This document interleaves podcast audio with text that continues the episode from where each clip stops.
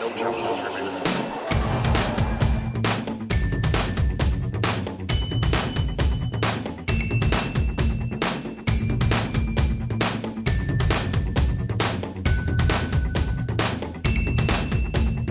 Welcome back to No Challenges Remaining. I'm Ben Rothenberg, joined not by Courtney Nguyen. Courtney is not here. She is in China. She is an ocean away.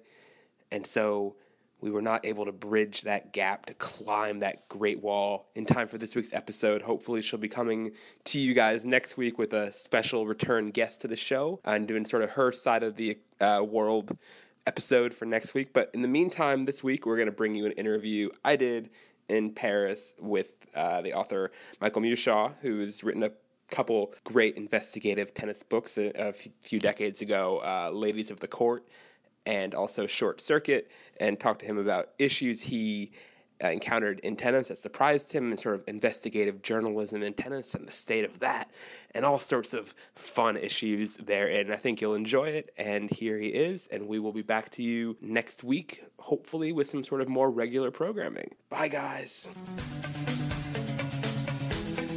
Very happy to be joined today by Michael Mewshaw, author of several esteemed tennis books, which I read over the last year and enjoyed greatly, and wanted to have him on the show. Uh, Short Circuit, Ladies of the Court. Any were there others tennis books? I wrote, a, no, I wrote a novel called Blackballed, which Okay. was about a, an African player who becomes number one and then goes to jail. But Okay, You've, that's what you've done more lately, is, is novels. Is that correct? Yeah, just, yeah. I guess sort of for those of you who may not be familiar, just uh, you have a thirty second life story of your writing career or, or so. well, I mean, I started as a novelist, and only in the uh, early '80s did I start um, covering tennis. I had been playing tennis, but I wanted to go out on the tour, and um, now I'm a, a recovering tennis writer, and, and uh, only come to Roland Garros and to Wimbledon, and the rest of the time I write novels. Or my most recent book is Sympathy for the Devil, uh, a book uh, about a 40 year friendship that I had with Gore Vidal. Okay. Now you, when your tennis writing, I think it differs from a lot of other work that people have done, and there's a lot more of an investigative bent to it. I think in the things that I've read, and a lot more uh, trying to look beneath the sur- surface of the sport and get to the parts of the games that might be hidden from view. And the less savory parts. Is that is that a fair assessment? Do you think, or is that a Yeah. label that you don't like being Well, I- pigeonholed? Uh, with? no, I think I think I have been pigeonholed in that way, but I, I want to emphasize that that's not the way that I started out. I Yeah. didn't start out, for example, to write Short Circuit with the intention of writing an expose. It was going to be a kind of lyrical hymn to the sport, uh, a Walter Mitty fantasy fulfilled. I Yeah. I had just turned forty, and uh, but I have a background in investigative journalism, and when I went on the the tour and began going from tournament to tournament, I realized that there was a story out there that wasn't being told, and you didn't have to be Woodward and Bernstein to to uncover it. It was right on the surface, as many things in tennis are pretty much on the surface, and if you want to write about them, they're there. But I think most people in uh, most journalists in professional tennis uh, don't care to, and I understand why they don't care to, because you'd immediately lose access, and you'd uh, you'd be, as I was for a number of years, persona non grata on the tour. It was very hard for me just to get credentials. What, were- what were some of the first things you noticed that changed you from lyrical to to cynical? I guess. Well, I went to a, a tournament in Genoa, Italy in 1982 and uh, um, sat down with a number of players. Um, probably many of them, their names wouldn't make any difference to anybody an- anymore, but it was Buster Mottram and a few others. Buster was then number one in England, and, and uh, Ross Case, an Australian. And, and uh, you know, we were uh, sitting around one evening and they began talking about the next day's final between Ivan Lendl and Vitas Gerulaitis, and the discussion turned to whether uh, they thought that Vitas Gerulaitis and Len- Lendl were going to split the prize money because there was a difference of about sixty-seven thousand dollars between the winner and the loser. Yeah. And, and I, I said, "What?" I said, "Is this something pretty common?" They said, "Yes." And you know, I, they saw nothing wrong with this whatsoever, but uh, um, they named various tournaments in which this had happened, and I was able to confirm it. And I went to the ATP and said, What's your position on this? And they said, It's a private arrangement between players. And then I realized that there were many things of this nature going on. I mean, people were uh, arranging matches, actually. You know, they were being approached by the tournament director who would say, We have three hours of TV, TV time here we'd like you to fill it all. Yeah. So, so they would agree that the guy who won the first set would dump the second set and they'd play an on his third set, that sort of thing. And so I got more interested and began asking more questions. And these questions were not always received warmly. No, no, they, they weren't received warmly, but uh, that is to, to, say by the time I got to the U.S. Open, I was refused credentials there and wasn't, uh, you know, I wasn't allowed to, to cover the the, the tournament, uh, and uh, for the next few years, I stayed away from the game. But um, at least I, I, watched it on television yeah. and bought my way into tournaments. There you go. When, when, when Short Circuit came out, what, what was the reaction to it? Well, the immediate reaction. In those days, I lived in Italy, mm-hmm. and I was covering the Italian Open for the Washington Post, and I was in the press box. And one of the guys who was an IMG agent and part of the promotional apparatus of the Italian Open named Cino Marchese uh, waved to me, and he had been a source in Short Circuit, and um, we had a kind of affable relationship. But uh, he waved to me to come out of the press box, and as soon as I did, he grabbed me and dragged me down these stairs. He's a huge guy; he's about six feet six, and um, said, uh, You've got to go right away to Bob Kain, the head of IMG, and recant what you've written and tell him that I didn't say those things, et cetera, et cetera, et cetera. So I was physically removed from the press box, threatened, held under the stadium until I finally said, Fine, take me to Bob Kain, uh, who at that time was the head of tennis at IMG. And interestingly, I thought I could go to talk to Bob Kain and say, Look, this guy is threatening me and is manhandling me and, and that's what I did. I told Bob that, and Bob's reaction was, um, "That's between you and him." Yeah. And uh, so I, I, it was a, an education, an education. Uh, you know, I mentioned that I have a background in investigative reporting. I, have written a number of books about murder cases.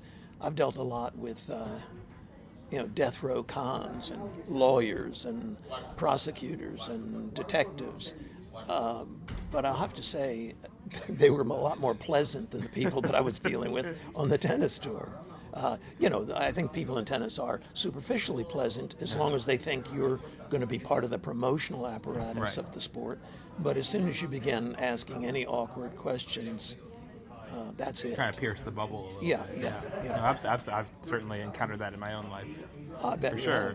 Uh, I guess in in the short circuit in that sort of first real dive into it, there were a lot of things about conflicts of interest was obviously a big right. one in terms right.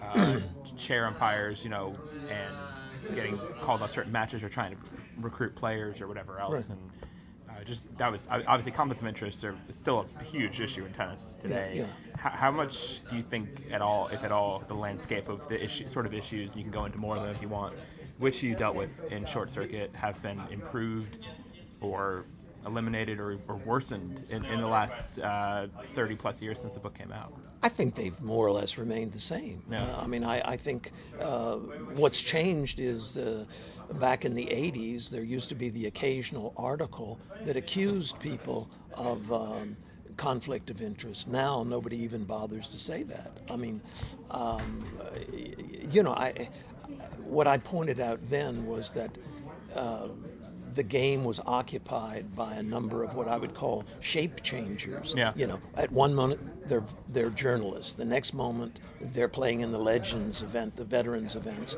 In the next moment they're on television commenting on matches. In the next moment they're USTA coaches. Uh, uh, you know, you can fill in the names of, of and the positions, but that's the way it is. And so, people who tune in on television uh, to get the background on a tennis match or on a tennis player. Frequently, they'll get some good technical information, but they don't really get what I would call the deep play, the story behind the story, right. because often you have a guy in the box commentating on a match uh, who is has is in business with the guy he's commenting on. He's uh, got a financial relationship with him, or a coaching relationship, or a deep friendship with him. That still happens. That still happens.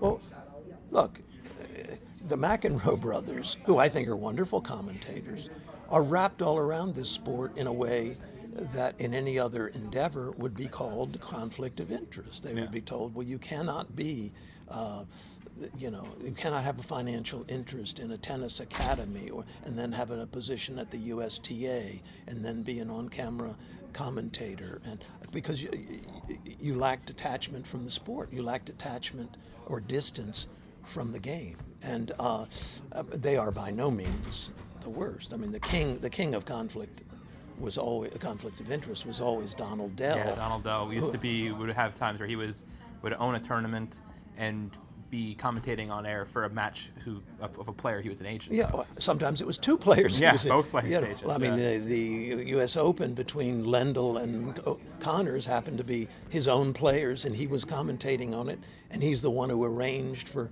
for Connors to receive medication during the match against the rules of uh, the, the then rules of the U.S. Open. Um, I mean, uh, it's something that Donald blithely admitted in his most recent book. Um, but this is a sport where it's not the appearance of conflict of interest; it's the absolute conflict of interest.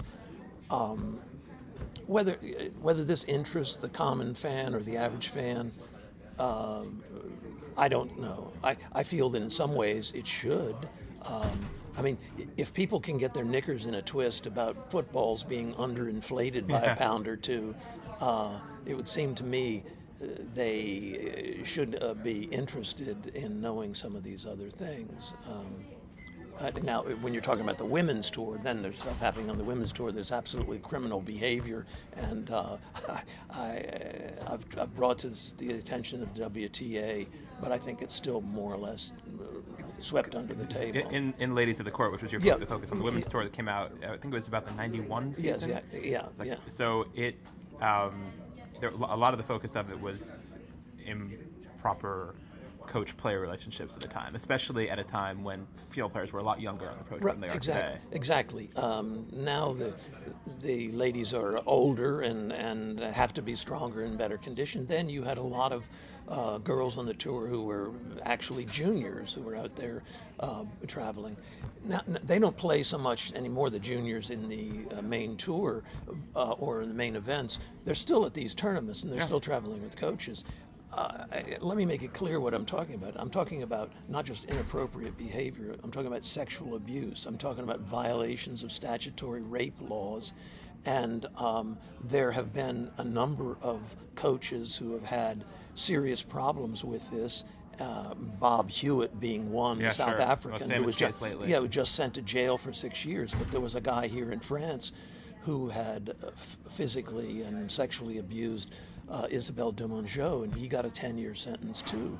Uh, you had a couple of players, I mean, a couple of coaches from the French Tennis Federation who were fired uh, for having relations with junior girls.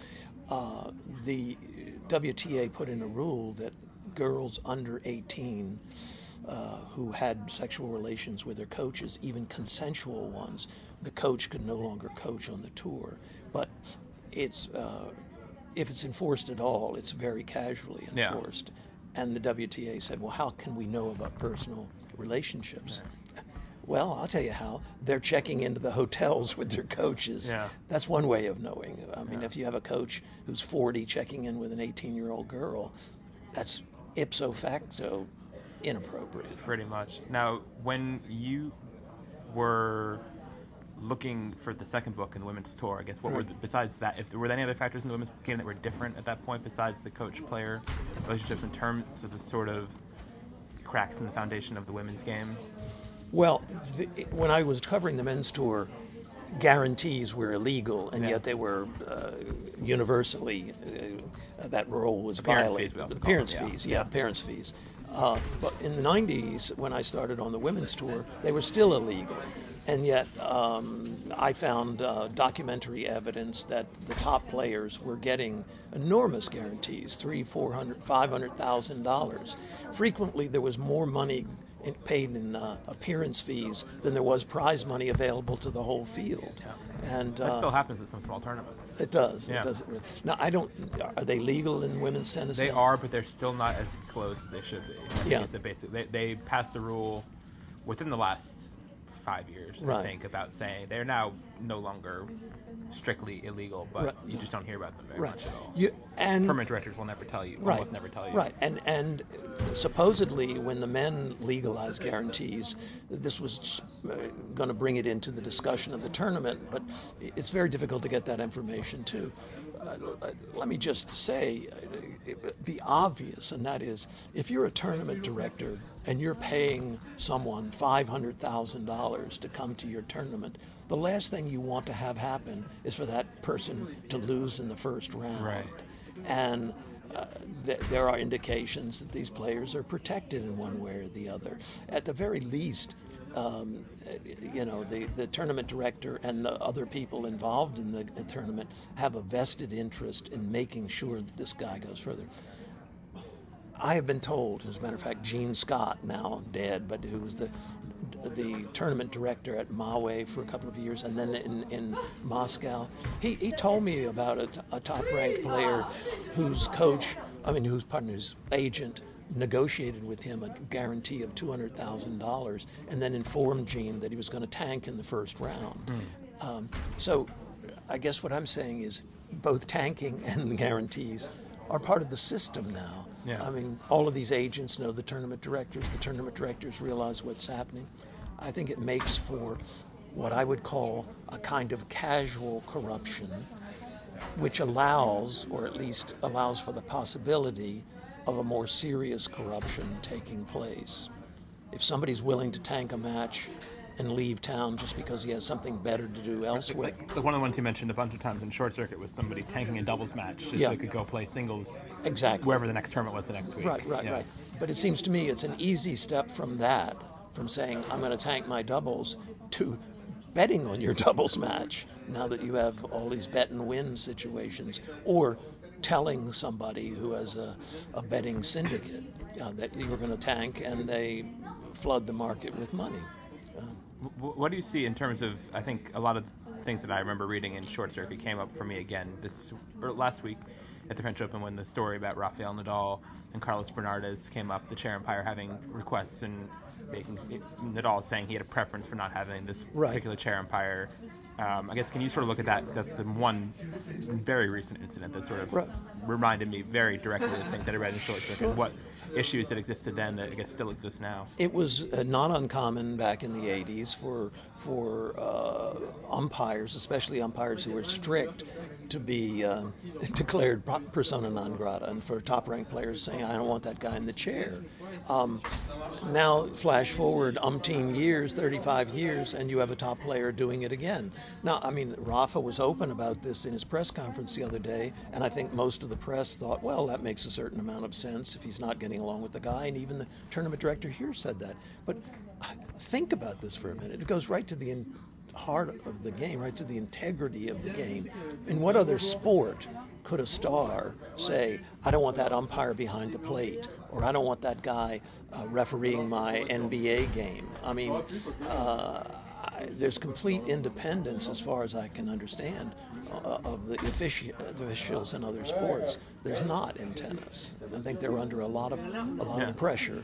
And you see them with. And you talked in the uh, in short circuit about there being like a, a you know apparel deals for officials, them having other sort of other I don't know what uh, what the term is, other fingers in the pie in various ways and Right. different ways. And I see, I think uh, there's one chair umpire, Enrique Molina, who recently left being a chair umpire to be a, an agent for Exactly. players. And so Right. that, if he knew he was going to do that, it would incentivize him to be a much less strict official along the way, in theory. Right, it's like government officials or elected officials who we accuse of double dipping. You know, somebody who, who is in the Senate one day and the next day he's a lobbyist, um, uh, or somebody who comes out of an elected official and, and uh, who goes back and forth. Uh, all those people who are White House advisors one day and then um, lobbyists the next, or people who are um, uh, have special interests. I think there are lots of umpires who have uh, another um, string to their bow. They have other interests in tennis, Yeah. and frequently they're in co- they're they're in conflict. Back in the '80s, you had you had umpires who were actually clothing dealers who would have players on court with whom they had a financial relationship. The guy was Right. wearing the clothing that they sponsored. Or you would have racket dealers. Or, or you would have umpires who were associated with certain tournaments and they would recruit players to play in their tournament. I mean, this is just, uh, you know, a kind of absurdity. Uh, I mean, it's too, it's too obvious a conflict of interest and a potential source of corruption to, to be. What, what do you think it is about tennis that made itself so vulnerable to this corruption Well- then and now? Or do, or do you think that it's just the way it started? It never really outgrew those cracks in the foundation that were there all along? Well, well you're virtually uh, quoting, or at least closely paraphrasing, what Bud Collins said. He said the game was born in dishonesty and never outgrew it. That's a pretty cynical statement coming from a guy like Bud. yeah, who's especially pretty- who's known as being such a champion, a, a cheerleader Exact- for tennis. yeah. Exactly. But if you look at it historically, you'll see that tennis has always uh, been prone to certain problems. And I remember talking to Gardnar Mulloy, I mean, who's now in his 90s, who said that as soon as he began having good results, and this was back in the amateur days, uh, the USTA began paying him appearance money to go to certain tournaments. And he Yeah. said, so the USTA was violating the very rule that it had Enforced, insti- yeah. instituted. Um,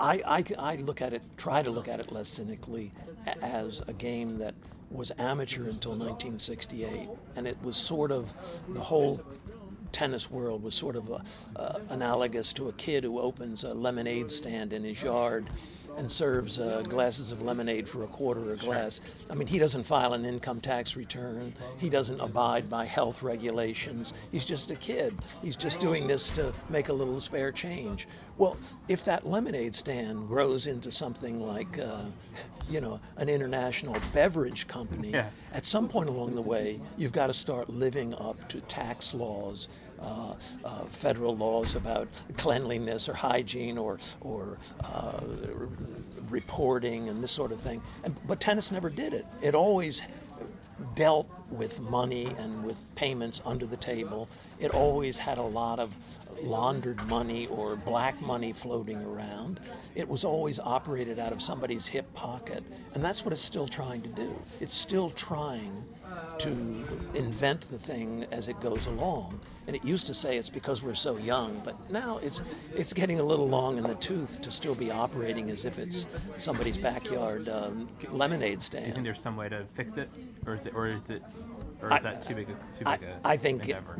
I- you know, I remember Bruce Manson, who was a journeyman player back in the 80s, and I, a bright guy, and I asked him, Do you think there's any way of fixing it? And he said, We've got to understand there's no impetus to fix it, there's no motivation to fix it because tennis is organized as disorganized as it seems, it's organized in the way that the top agents and the top players want it to be organized, which is to say, loosey goosey with a lot of leeway and very lax enforcement of the rules.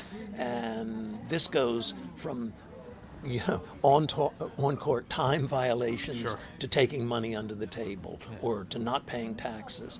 It, you know, uh, in other sports, somebody who commits a felony is usually out of the sport if it's a professional one.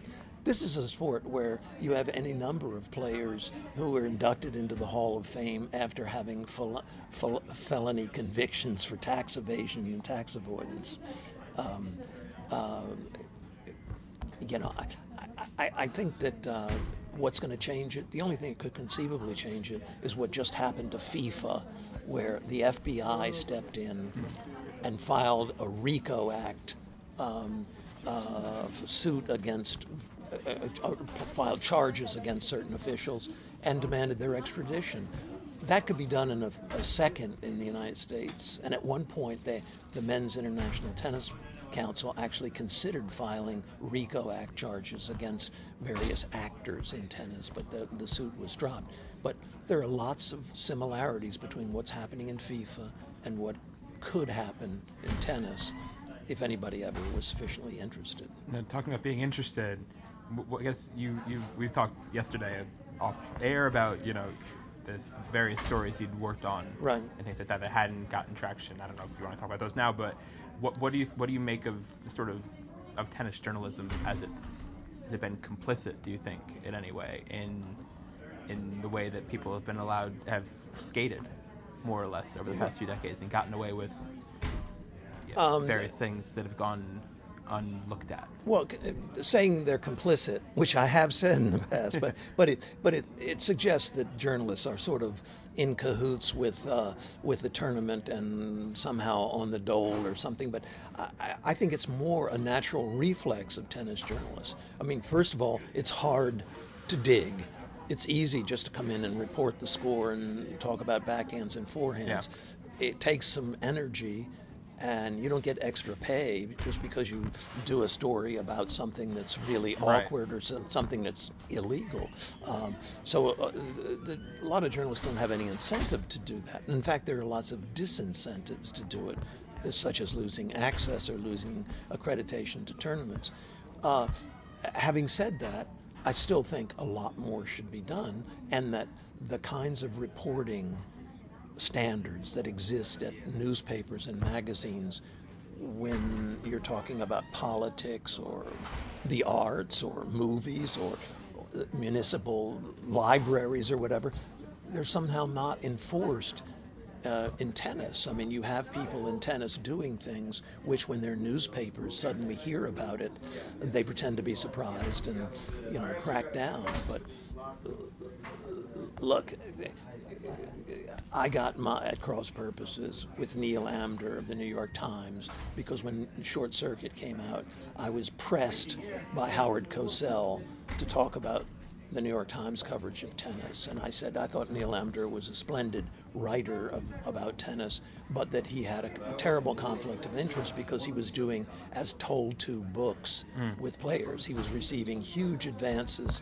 to write Chris Evert's ghosted memoirs or some other players. Which, FYI, I know the New York Times now has policies against. Yes, You're working for them now. Right, that. right, yeah. right, right. But when the New York, apparently they had a policy against it then Okay. as well. And so when this happened, and Amdur was confronted with this, uh, he was put on hiatus from from the New York Times. They brought him back later, but. Um, uh, you know, I mean, it, it, it, they can't be complete in complete ignorance that, that No, journalists are doing I mean, that. the conflicts of interest in journalism are still there. People write, you know, things for tournament, even like low-level tournament program stuff, right. or other things that for tours or for federations, and you know, some people accept trips various places Right, and, right. and stuff that to go cover tournaments, which is in interest of both the journalist and the tournament. If Right. you're getting flown to some far-flung tournament in Dubai or whatever, Right. um, yeah, no, that still happens for sure, and it's still Well, out that, well, that's interesting because you know I'm not close enough to the game anymore to know about that. But but of course, yes, that used to happen uh, uh, in the old days too. In the 80s and 90s, you had journalists who, in effect, were, were receiving appearance money. Yeah, They- that's true. They were important f- to the tournament to, to sort of show the flag that certain reporters were coming there, and so they would they would fly them in and they would put them up. They'd get free hotels, they'd Yep. get free flights, Yep. they'd get free dinners. Um,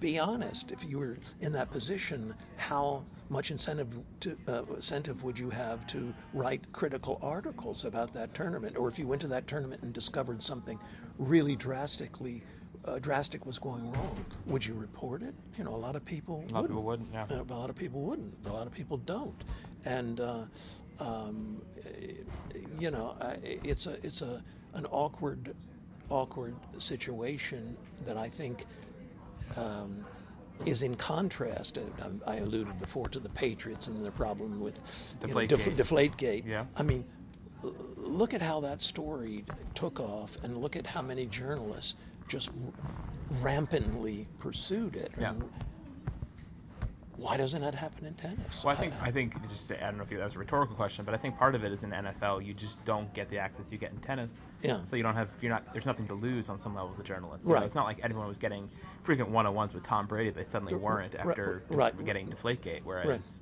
in tennis it's much easier to have you have a lot that you can get shut out of. And Exactly. with the relatively low level of interest in the U.S. and in the world com- in Hmm. tennis compared to the NFL. I mean, tennis reporting has to be, I think, a lot better in order to make any sort of dent than NFL writing does. Mm-hmm. Right, right, right, right, right. Well, that that that, that Yeah. you've you've you've you've explained the situation, but but I mean, I think uh, essentially professional tennis is a nomadic tribe. Oh, yeah. and.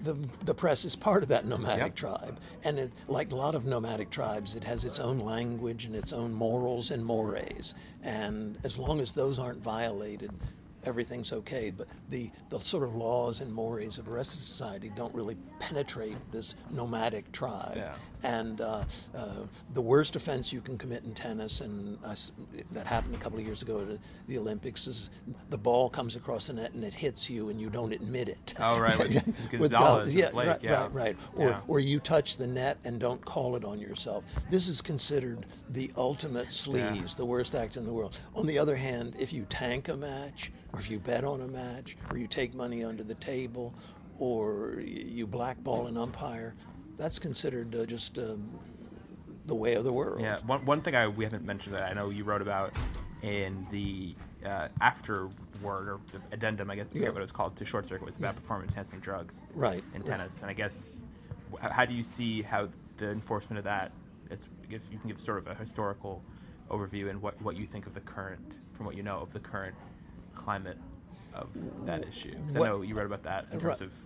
Yeah, yeah, I mean, I've written about it in various uh, at various times and and with various sources, including USTA doctors, one of whom is, uh, said to me that you, you you would have, given the kinds of testing there are now, you'd have to be a complete fool to get caught. Um, um, the tests are so obviously coming at certain times, um, and there's so little out of out of out of competition testing that you'd uh, there are months and months that go by. And also uh, given that many of the players historically who have been guilty of taking performance enhancing drugs are South Americans. There, Yeah. I remember one year when there were absolutely no tests at any South American tournament.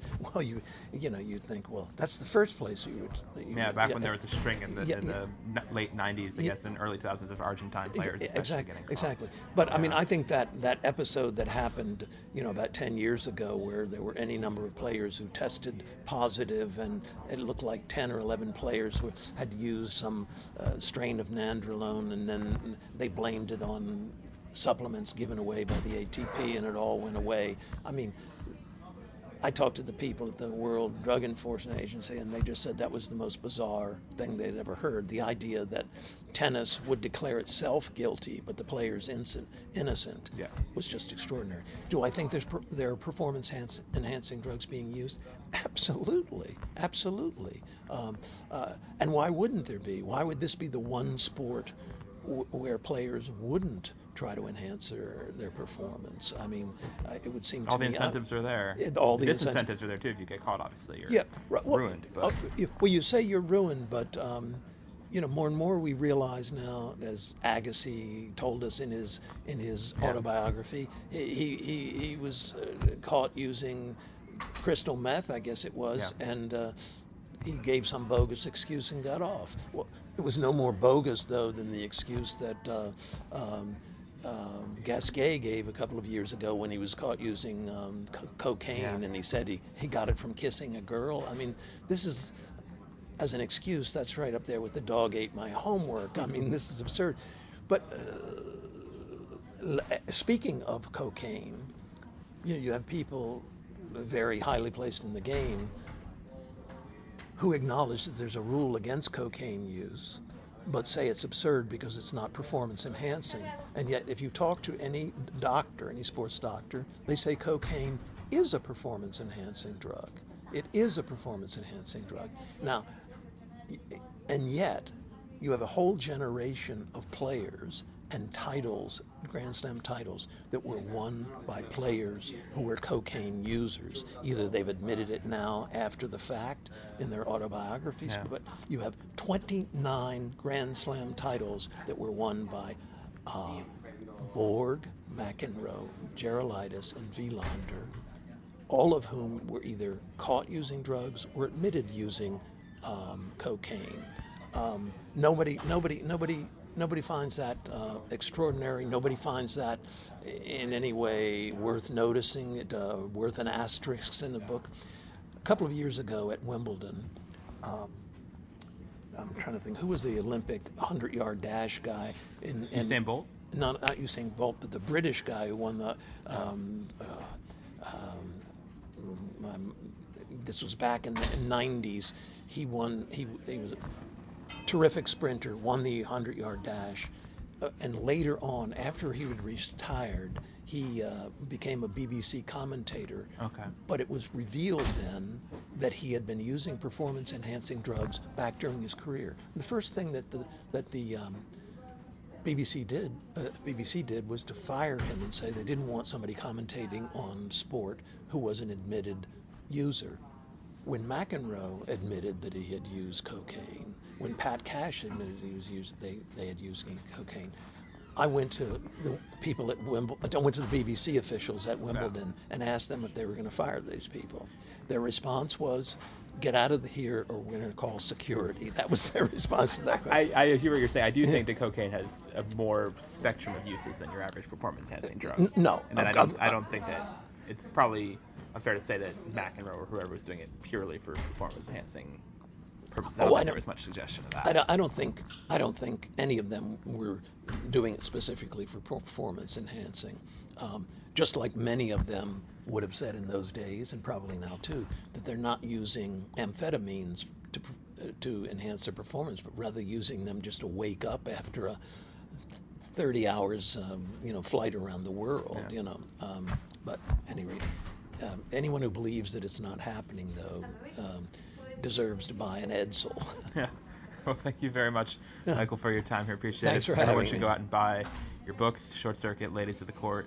Any other any other plugs do you want to give? Do you want to give for the for the new book too? Do you want to I don't, sales I don't think anybody in tennis is going to go buy Sympathy for the Devil, my book about Gore Vidal, but have on, if you will. Short Circuit is now out in, as an ebook, that's so right, it's back yeah. in back in print. Thank you very much. Thanks for thanks for being here. Appreciate it.